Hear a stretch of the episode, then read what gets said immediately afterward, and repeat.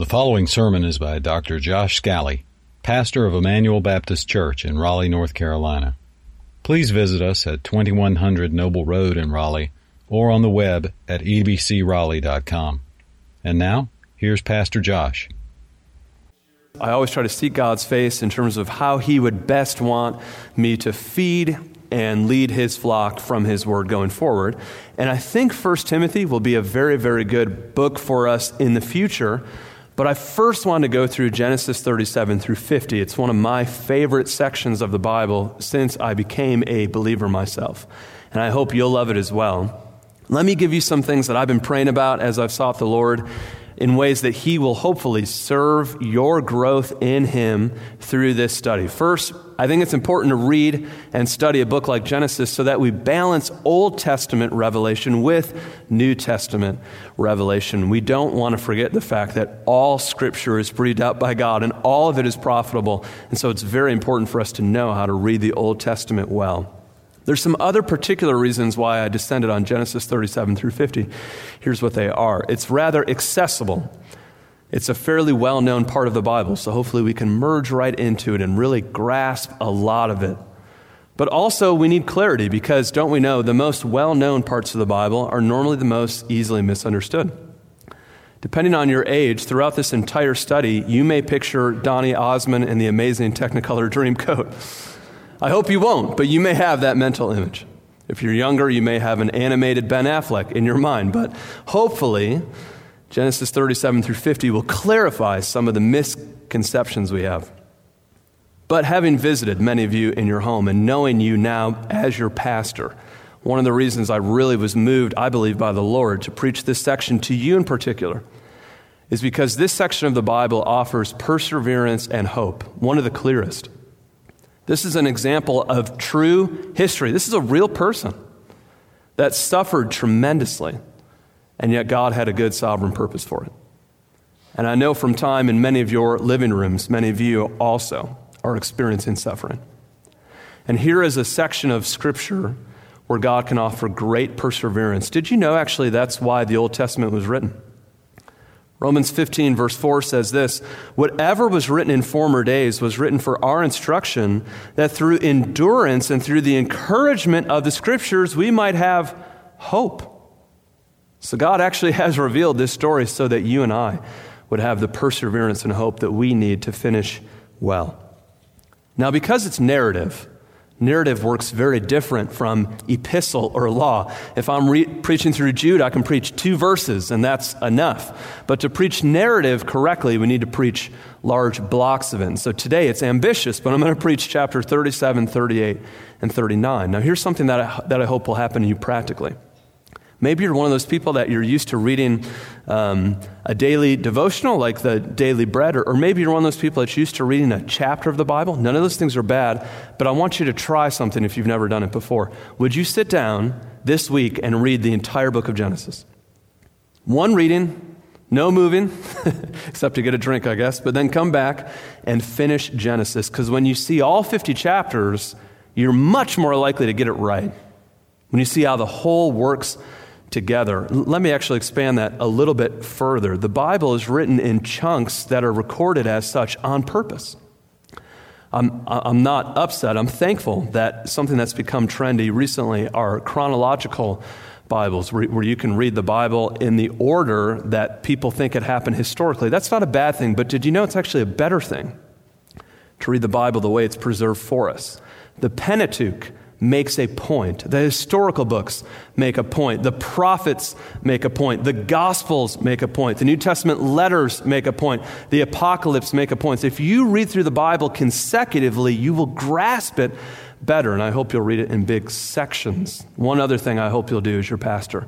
I was thinking back over my life when I grew the most spiritually, and I don't think it's a coincidence, the times that I've had the best spiritual growth spurts is when I was reading with friends the same thing my pastor was preaching through. Now, recently on Wednesday nights, our ladies have gone through Jude, and I'm really glad they have. They've unpacked further what has been exposited on Sunday morning. But most of, my life, I was able to just do that organically with other people in the church, and I would encourage that to you. So if you're reading through Genesis as we're going through it, you'll get ahead and you'll notice something and you'll think, boy, I, am not sure about that. And then we'll preach through it and talk through it and grow together as a congregation through it. So this morning, as we introduce Joseph, perhaps you're new today or you're very unfamiliar with the Bible and you're uninitiated. That is a good thing. One of my friends who joined the Marines had never held a gun when he joined the Marines. And the Marines told him, We love training guys like you because you have no bad habits. So if you're uninitiated today, that's actually a great thing.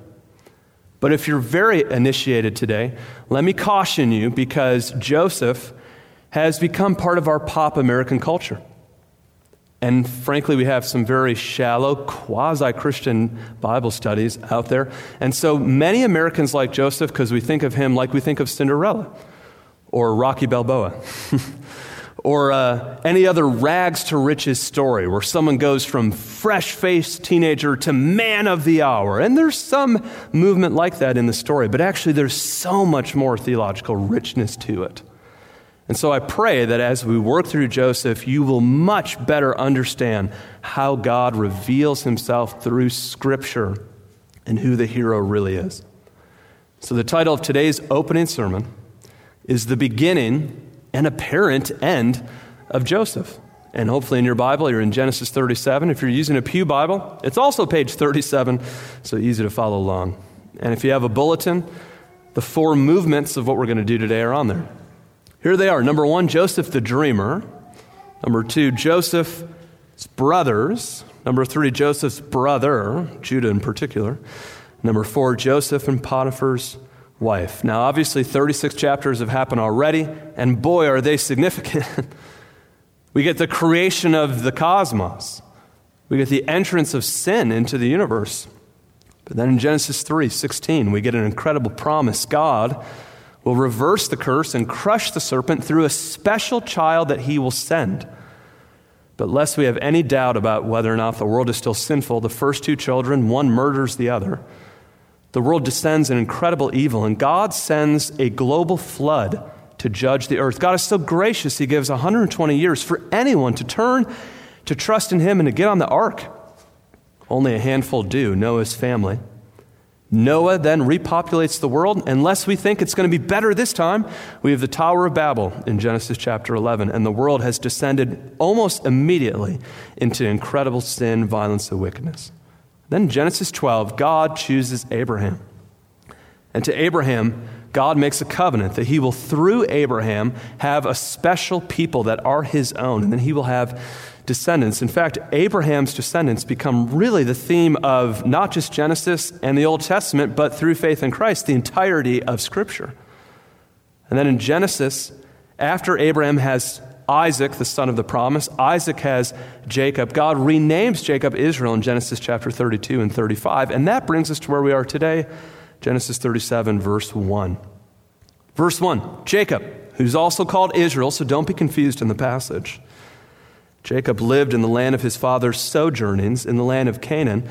And then, verse 2, we have a phrase, These are the generations of Jacob. And I want to sidebar with you for just a minute so you can appreciate how intricately God wrote the Bible. That phrase in English, these are the generations of, is just one word in Hebrew. It's the word toledoth. Now, in our English Bible, we have 50 chapters, but when God wrote the Bible through Moses, he has 11 toledoths. That's how Genesis actually breaks down. There's a prologue, and then there are 10. These are the generations of. If you think about it this way, Genesis is like a limited miniseries that only has 10 episodes to it. And this is the last episode. So now we've come to the part where this story concludes, and it concludes mainly through Joseph. So let's pick up in the text. Joseph, being 17 years old, was pasturing the flock with his brothers. He was a boy. Notice he was a boy when his brothers were more like men. So he's 17, and his brothers are much older, and he brings a report of them that's bad. Verse 3 Israel loved Joseph more than any of his other sons because he was the son of his old age. We learned right away that Jacob, also known as Israel, preferred Joseph sinfully. He favored him. He gave him a robe, we read here in the text, of many colors. It would have been a robe of an extended length to indicate that Joseph was granted special status. Many scholars think it mean, that that robe excluded Joseph from the menial t- labor that the rest of his brothers had to do. So Jacob was very sinful in his favoritism and made it very difficult for Joseph. So we're not surprised to read verse 4 that when the brothers saw that their father loved Joseph more than the others, they hated Joseph and could not speak peacefully to him. Of course, we have to pause and realize one application for us here is the danger of sinful preferential treatment. Of course, just to give some quick clarification, obviously that doesn't mean we need to treat every single person exactly the same way. It is okay to treat people differently based on their personality. If you're a parent, you know there are some children that if you raise an eyebrow, they immediately stop what they're doing and they start crying. There are other children that you have a good 20 year run and they never, they never really, never really, I'm, I'm working through some of those right now. So, uh, yeah, the, it, it, it doesn't mean you need to treat everyone the same way. That would be very foolish to do. But it does mean you can't prefer someone in such a way that you Give the others the clear understanding that you love this one, you don't love the others based on factors that are completely unfair. Jacob prefers Joseph because of when he was born. And he prefers Joseph because of, frankly, of whom he was born. He was born of Rachel. And if you know anything about Jacob, you know that favoritism has been his besetting sin his entire life.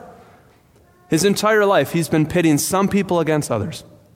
No, no, Dad, not Esau, me. And he and his mom worked that out.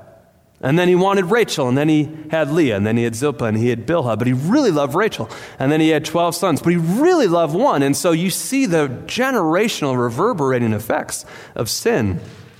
In fact, Ephesians 6, verse 4 says, Fathers, do not provoke your children to wrath.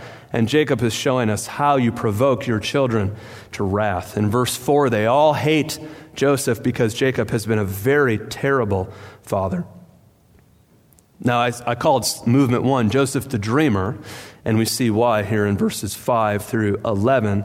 It's important to note that Joseph has two distinct dreams here. The first one is about sheaves, and all the sheaves bow to his sheaf. That's interesting that it's about sheaves because they're farmers of livestock. They didn't deal in grain. And so this lets you know that there's something in the future that God has for them. The second dream here is about the sun, moon, and the stars. That lets you know that this is about ruling and authority. Now, the fact that there are two different dreams actually is a big deal. In Genesis 41, when Joseph stands before Pharaoh, he'll tell Pharaoh this The doubling of Pharaoh's dreams means that the thing is fixed by God. This is very important because this means that Joseph understood these dreams to be revelation from God. He understood them to be truth. Let me pause then for a second because you may be thinking, I've had some weird dreams.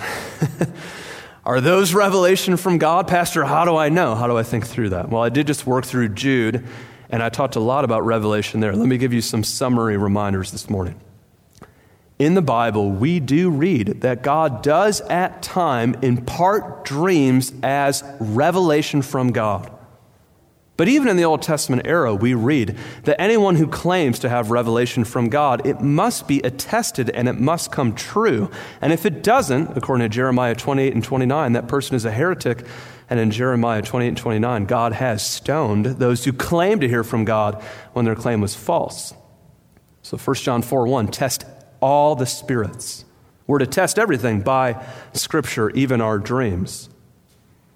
Now, we would not normally expect dreams to be divine guidance today because Hebrews chapter 1 tells us that God in former days spoke a certain way, but now he speaks to us through his Son as revealed in Scripture. Even if we were to have a dream, we should probably be cautious, though, because many of our dreams tell us more about us than they do about God. But here we should notice in Genesis 37, Joseph does see these dreams as coming from God. Here's why that matters. Some people, when they read Genesis 37 and they read about Joseph, they say, man, Joseph really is a brat. he has these dreams about people bowing down to him, and he's going to tell his brothers that. Now, Joseph surely may be socially tone deaf, but if he believes these dreams are divine truth, then he must share them. So Joseph is merely sharing what he understands as revelation from God. And before you think that he's sharing them unwisely. Did you notice how his own father responded in verse 11? Notice Jacob kept the saying in mind. Why would Jacob keep the saying in mind? Don't you remember Jacob's ladder? God gave Jacob a dream. And do you remember in Jacob's house? Didn't the younger rule over the older? So surely Jacob knew. What Joseph is revealing here is probably truth, even if I don't like it. Joseph may have been socially tone deaf, but he is still sharing divine truth. And that leads us to a very important application for you and I. Friend, brother, sister, how do you respond to truth even when you don't like it? And when you don't like the person who's sharing it to you? How do you respond to truth when you don't like it and you may not like the person who's sharing it to you? Now, to give you an example of the practical import of this, Think of marriage. In marriage, you live with someone who sees the good, the bad, and the ugly. And you can either give that person the right to expose the things in you that still need to change from one degree of glory to the next, or you can be angry at that person because they have told you a truth that you don't want to hear, especially not from them. I've been reading through the book, The Meaning of Marriage. In the book, the author, I think, rightly reminds husbands and wives to give each other the right to speak truth to them so that God can change us. Because the truth is, some people know us well. In the book, he writes this You may be a fearful person with a tendency toward anxiety. You may be a proud person with a tendency to be opinionated and selfish. You may be an inflexible person with a tendency to be demanding and sulky if you don't get your way. You may be an abrasive or harsh person that people tend to respect more than they like. You may be an undisciplined person with a tendency to be unreliable and disorganized. You may be an oblivious person who tends to be distracted, insensitive, and unaware of how you come across to others. You may be a perfectionist with a tendency to be judgmental and critical of others and down on yourself. You may be impatient, irritable, with a tendency to hold grudges or lose your temper. You may be highly independent and you don't like to be responsible for the needs of others. You dislike having to make joint decisions and you hate asking for help yourself. You may be a person who far too much wants to be liked, and so you shade the truth and you're unwilling to say things that need to be said as you try to please everyone. You may be thrifty, but at the same time miserly with your money, unwilling to spend it on even your own needs appropriately, and you are ungenerous to others. Now, if those things are true of you, and they are true of all of us to some degree, have you granted anyone the right to give you truth? See, Joseph is sharing truth, but his brothers don't want to hear it. Remember what Jesus said in Mark 6 4 A prophet is not without honor except where? Among his own home, his own relatives, in your marriages, in your home, in this church. Give your brothers and sisters the right to share truth. We should be careful about thinking that something is not true just because we don't like it. So we must give people the right to share truth. Joseph may have been socially tone deaf. Maybe he could have learned how to share it better. But let's not reject something as true just because we don't like it. Now, in verse 12, Joseph, this is number two on your handout. Joseph's brothers, envy and favoritism. Now his brothers went to pasture his father's flock, and this part was read, so I'll just jump down to verse 14. Jacob sent Israel. Bad move. Bad move. Verse 14 Joseph was willing to obey. So he said to him, Go now, see if it is well with your brothers in the flock, and bring me word. A very unwise thing for Jacob to ask Joseph to do. But I want you to notice something in verse 18. They saw him from afar, and before he came near to them, they conspired against him to kill him. That's hatred. Before he even arrives, they're plan- how can we murder our brother? But I want you to notice what they say twice about their brother, what they specifically hate about him. They said to one another, Here comes this dreamer. Isn't it easy to hate that person that's told you that truth that you really don't want to hear? 20. Come now, let us kill him and throw him into one of the pits. Then he will say that a fierce animal has devoured him, and we will see what becomes of his dreams then. They call him this dreamer, which actually in Hebrew is Lord of the dreams, Master of the dreams. They conspire to kill him. We can see the theme of Cain and Abel rising up in brothers again. But now, verse 21, let's pick up where we haven't read yet. When Reuben heard it, he rescued Joseph out of their hands, saying, Let us not take his life. And Reuben said to them, Shed no blood, throw him into this pit here in the wilderness, but do not lay a hand on him that he might rescue him out of their hand, to restore him to his father. So when Joseph came to his brothers, they stripped him of his robe, the robe of many colors that he wore. And they took him and threw him into a pit. The pit was empty, there was no water in it. If you know Genesis well, it's very striking that Reuben, son of Leah, would stand up for Joseph. In fact, the last time we read about Reuben in Genesis 35, Reuben is sleeping with one of his father's wives. He's sleeping with one of his stepmoms. Reuben's character, we only know ill of it. His motives here are not revealed. We simply hear that he's now willing to step in for his brother. Verse 25 Then they sit down to eat. And looking up, they saw a caravan of Ishmaelites coming down from Gilead with their camels bearing gum, balm, and myrrh, and on their way to carry it down to Egypt. It's striking that they're Ishmaelites. Remember, Ishmael is the son who did not come through obedience, but through disobedience. And so now God is weaving together this tapestry. Verse 26 Then Judah said to his brothers, What profit is it if we kill our brother and conceal his blood? Come, let us sell him to the Ishmaelites, and let us not our hand be upon him, for he's our brother, our own flesh. It's hard to take Judah very compassionately there. This is an opportunistic get rich quick scheme that one of the brothers has come up with in a flash. And his brothers listen to him. 28. Then Midianite traders, which are the Ishmaelites, passed by. They drew Joseph up and lifted him out of the pit and sold him to the Ishmaelites for 20 shekels of silver. And they took Joseph to Egypt. 29. When Reuben returned to the pit and saw that Joseph was not in the pit, he tore his clothes and returned to his brothers and said, The boy is gone. Where shall I go? Then they took Joseph's robe and slaughtered a goat and dipped the robe in the blood. And they sent the robe of many colors and brought it to their father and said, This we have found. Please identify whether, it is your son's robe or not. I want you to notice something here. The robe is now painted only one color, it's painted the color of blood.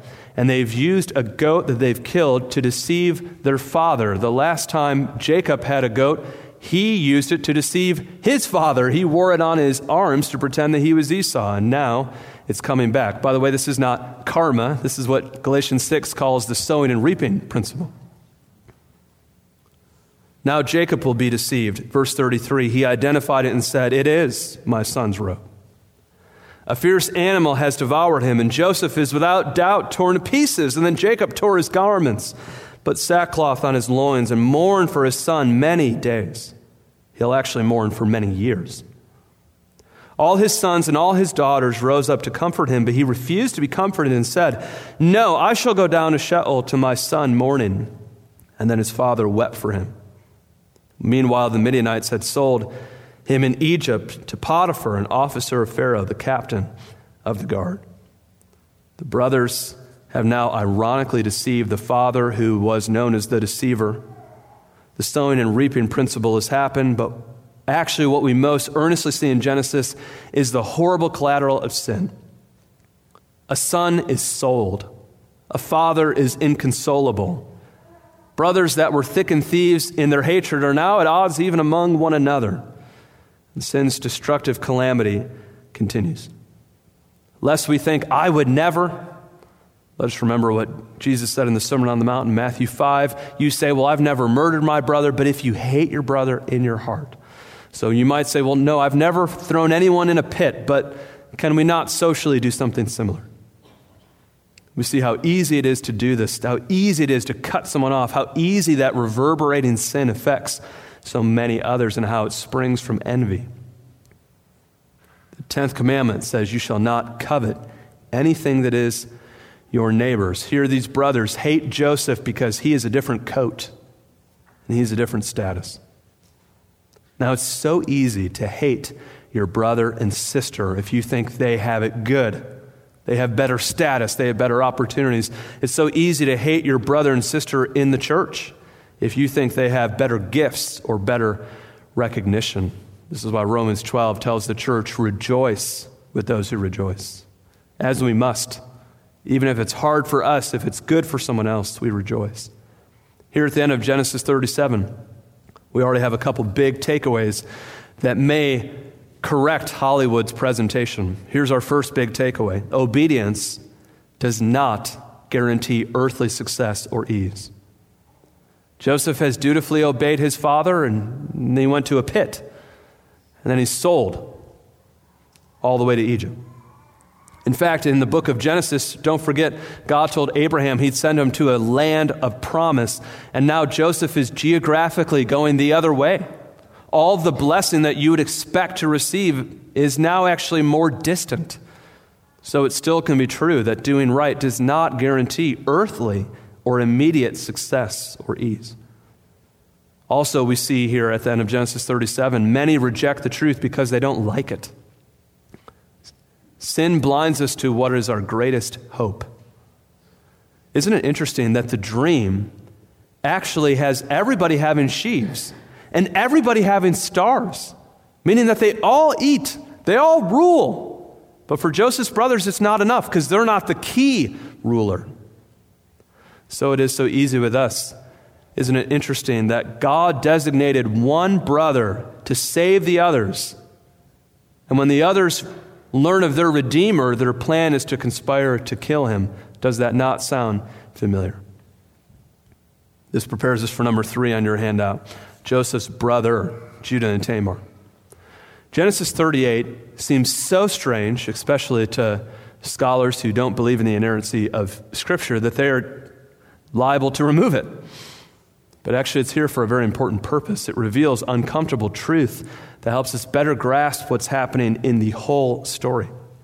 For time's sake, I'll summarize it to you and try to help us grasp what is a, a rather graphic but necessary chapter. Judah has three sons. He has Ur, Onan, and Shelah. And his oldest son, Ur, marries Tamar. But Ur is so wicked that the Lord kills him.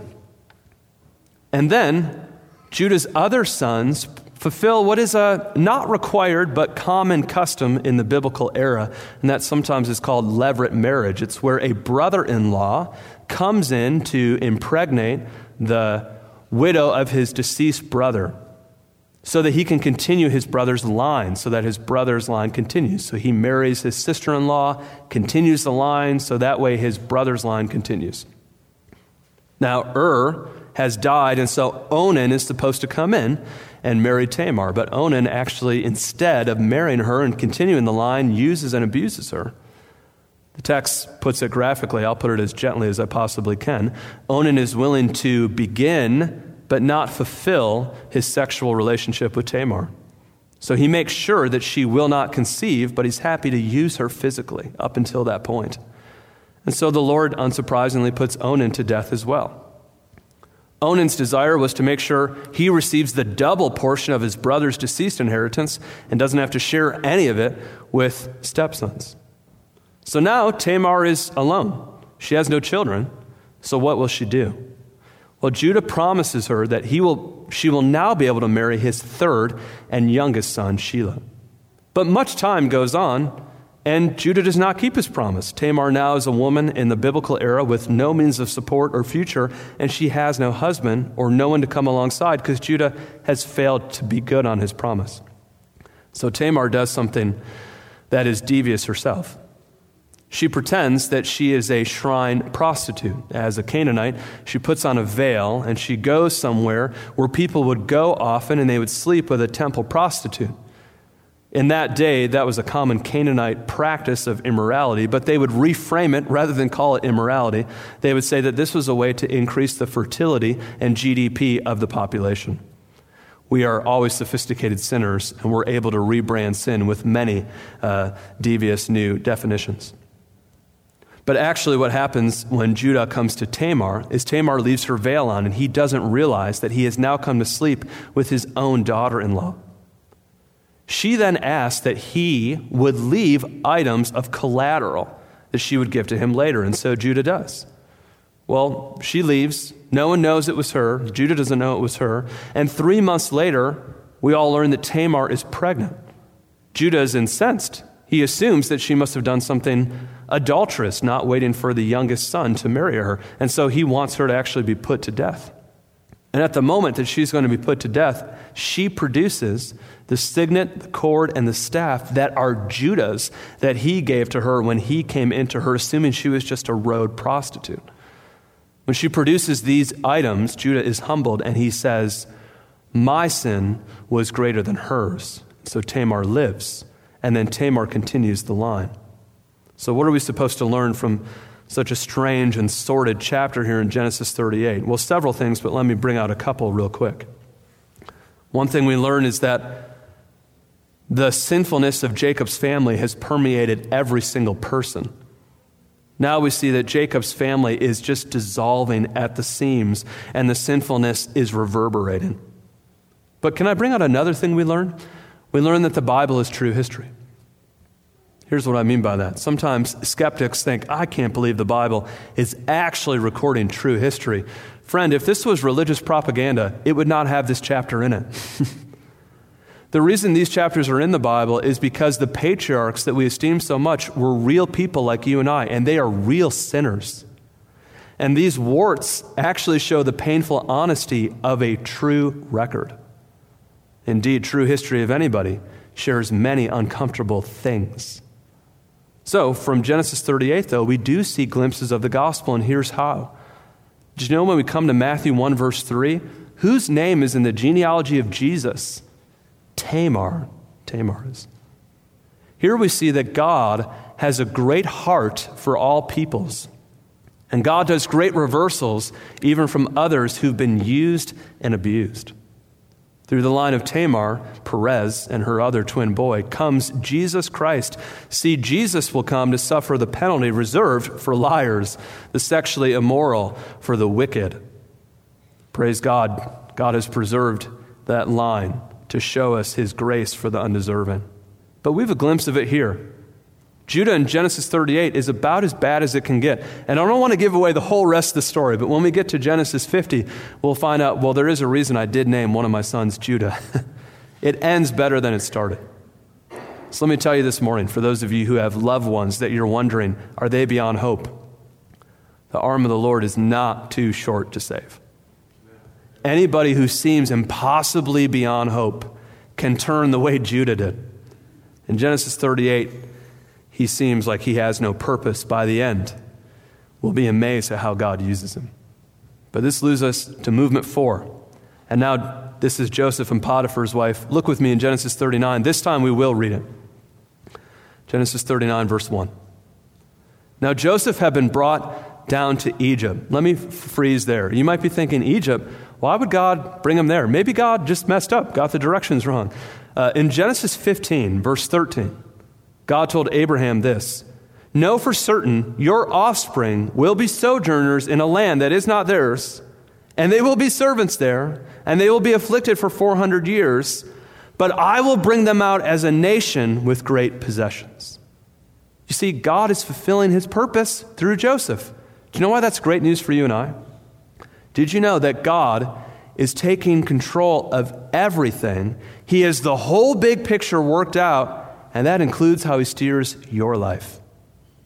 See, the best news about your life is that God has a plan bigger than your life, but that includes your life. So God brings Joseph to Egypt because God's doing something bigger than Joseph, but that includes Joseph. Look where he brought him in verse 1. He brought him to Egypt, to Potiphar, an officer of Pharaoh, the captain of the guard, an Egyptian and brought him from the Ishmaelites who had brought him there. And now, verse 2 the Lord was with Joseph. Now, let me explain one more theological truth for you that I think is very important. Sometimes I've heard people say things like, well, hey, God is omnipresent. He's everywhere. He can't be any more with someone than he is with someone else. That is not true.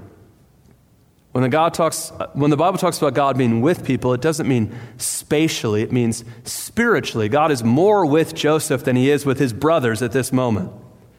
You know, you can be near or far from God, right? James 4 8 says, Draw near to God, and he will draw near to you. And that means near is God's favor, and far is God's disfavor. So here, God is favorably with Joseph. So look in verse 2. The Lord is with Joseph, and for that reason, Joseph became a successful man, and he was in the house of his Egyptian master. And his master saw that the Lord was with him, and that the Lord caused all that he did to succeed in his hands. So Joseph found favor in his sight and attended him, and he made him overseer of his house and put him in charge of all that he had. From the time that he made him overseer in his house and over all that he had, the Lord blessed the Egyptian's house for Joseph's sake. The blessing of the Lord was on all that he had in house and field, so he left all that he had in Joseph's charge. And because of him, he had no concern about anything but the food he ate. But now the next phrase is actually meant to prepare us with some foreshadowing. The next phrase says, Now Joseph was handsome in form and appearance. Did you know in the Bible, a person's appearance is not commented on very often?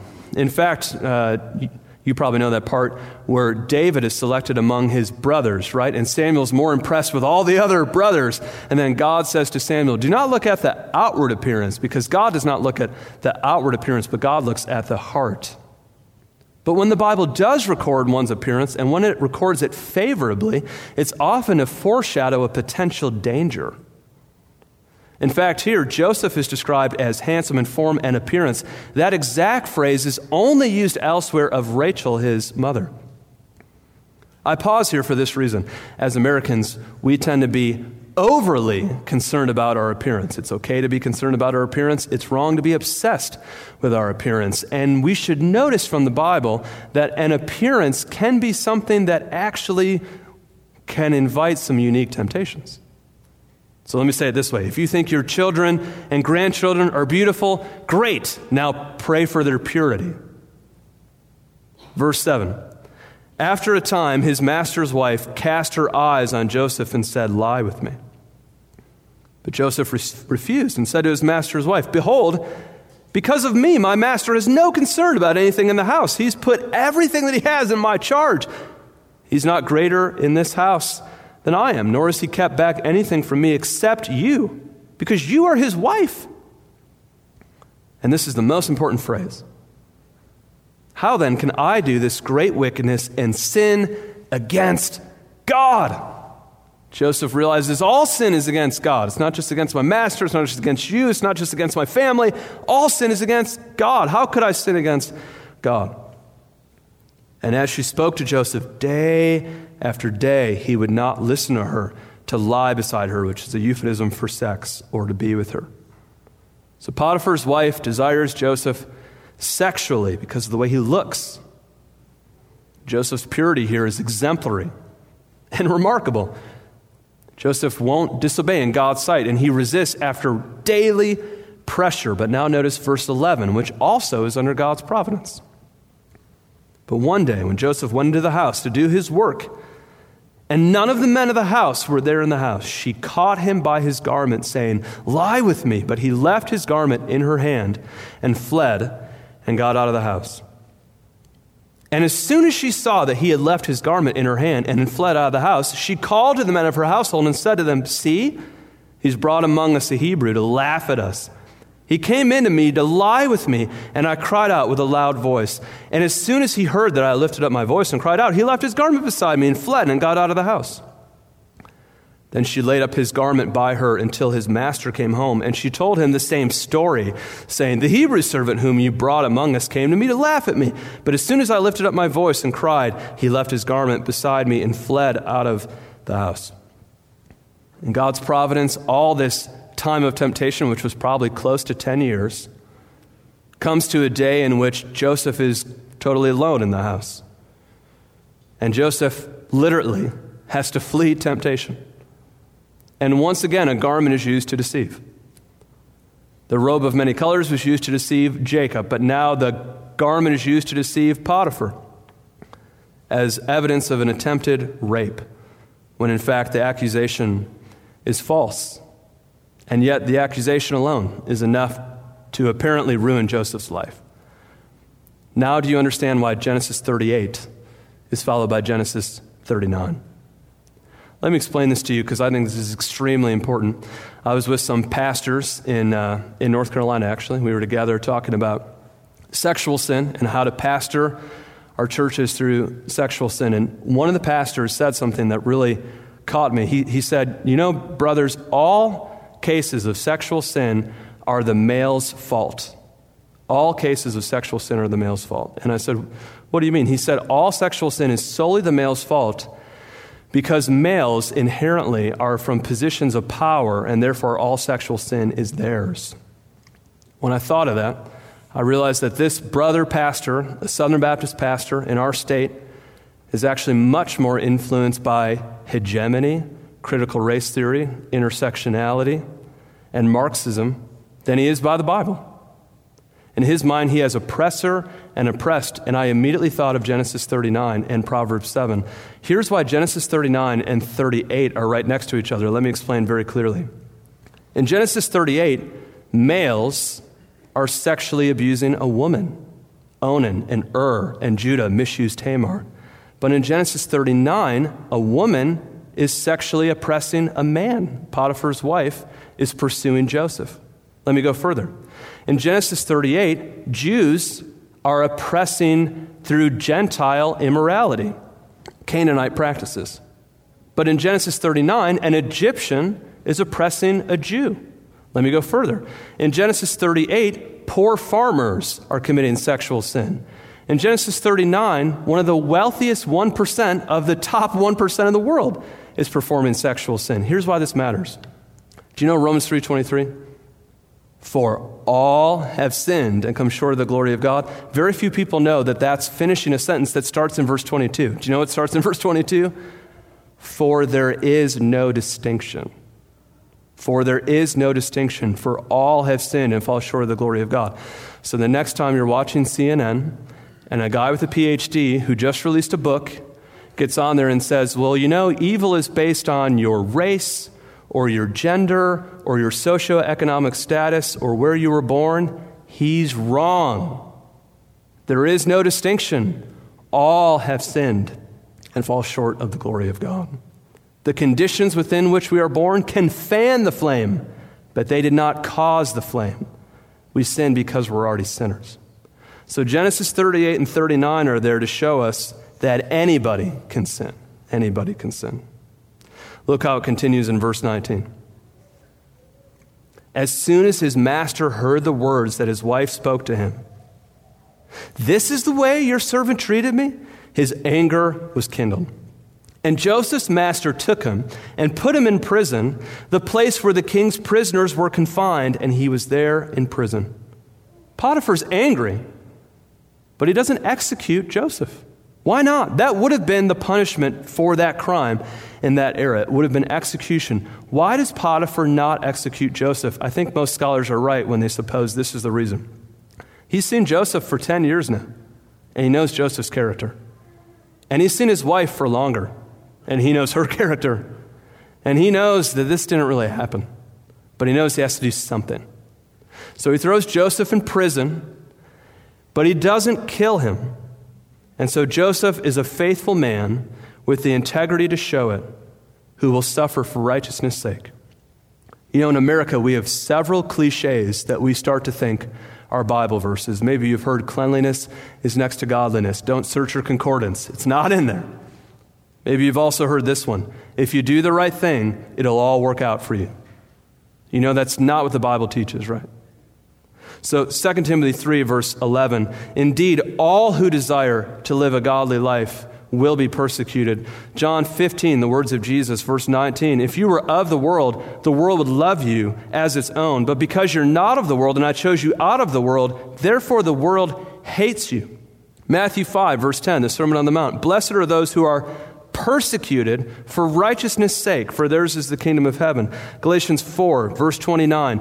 Just like Isaac's children of the promise were persecuted, so it is now. 1 Thessalonians 3, 3 through 4. No one should be moved by these afflictions, for you know we are destined for these. 1 Peter 4, verse 12. Beloved, do not be surprised at the fiery trial when it comes upon you to test you, as though something strange were happening to you. So, brothers and sisters, when someone on television says, hey, if you do all the right things, life will be easy, I think we can safely say that person maybe has read a Hallmark card, but not the Bible. That person has read Instagram verses, but not Scripture. So, again, takeaways from Genesis 39 obedience does not guarantee earthly success or ease. I've spent a lot of time doing prison ministry. I love doing it.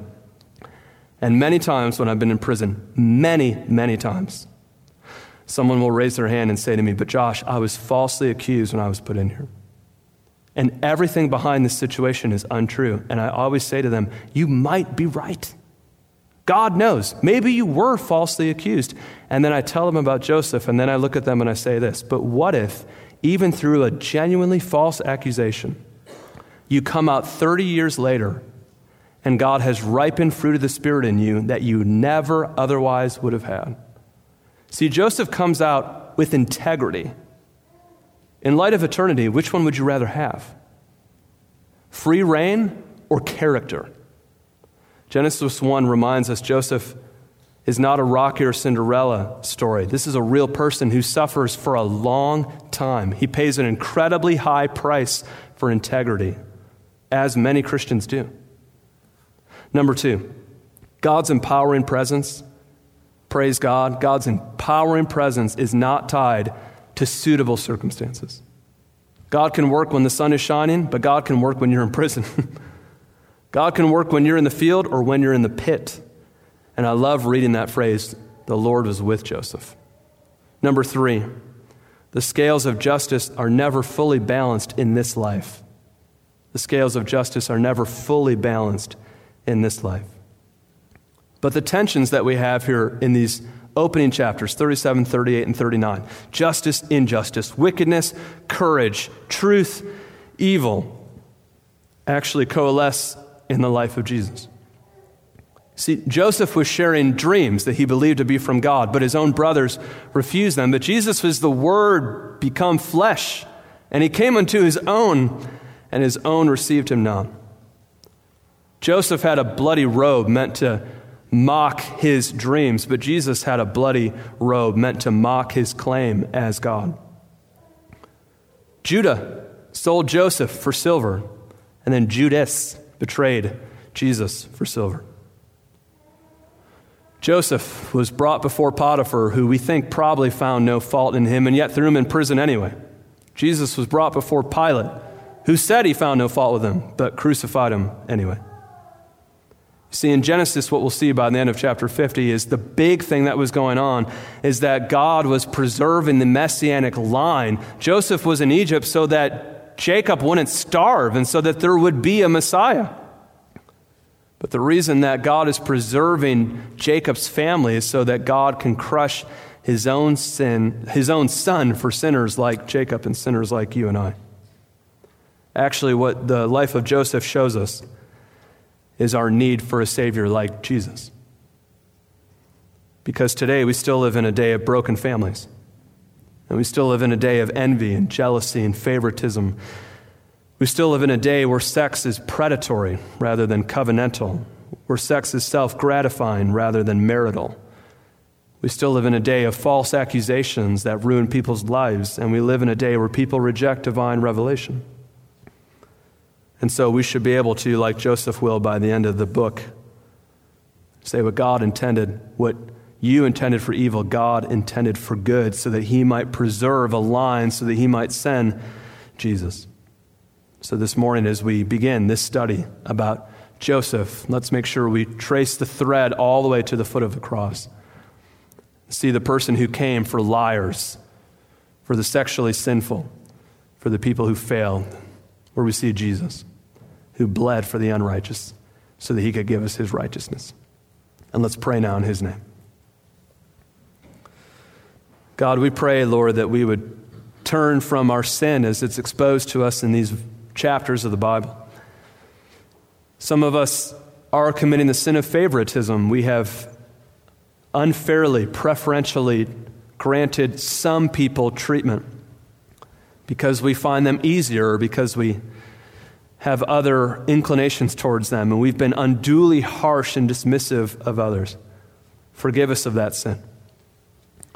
Perhaps this morning, Lord, we've committed the sin of sexual impurity. Unlike Joseph, we've caved when the sexual temptation has come. We found ourselves maybe like Judah or his sons, using someone for our own gratification. Forgive us of that serious sin, Lord, because we know, as we saw Onan and Ur, the wages of sin is, is death, actually. We understand that the free gift of God is eternal life, but that is only possible because someone innocent had to take the punishment we deserve. Lord Jesus died so that we wouldn't have to die eternally. We're struck by that. Lord, we see in this passage deception. We know, Lord, that we can be those who exaggerate and who manipulate facts so that we come out looking better than we really are. We understand that we are liars and that there is a place in hell, Revelation says, for all liars. Lord, we thank you that Jesus is the truth and may he cover our sin with his blood. Lord, also in this passage, we realize that sin reverberates, and, and we have to be honest, there's a sowing and reaping principle. Remind us, Lord, that there are things that can be reaped generations later in a family. There are patterns that we bequeath to our great grandchildren if we do not turn from them and see the Spirit ripen fruit where there was once vice. So may you change our very character. Lord, we, we know that Joseph we see many good things written about him here, but we know that he was a sinner too. And so, Lord, we thank you that there is only one who is perfectly innocent. And Lord, we do thank you that this Friday we remember that the innocent was crucified in between guilty sinners to remind us that he would fully take the place of any sinner who would come to him in repentant faith. Lord, I pray that for any who are listening who need to be saved this morning. But Lord, finally, I pray a couple big picture things for the brothers and sisters here who I love. Lord, would you help us persevere in hope?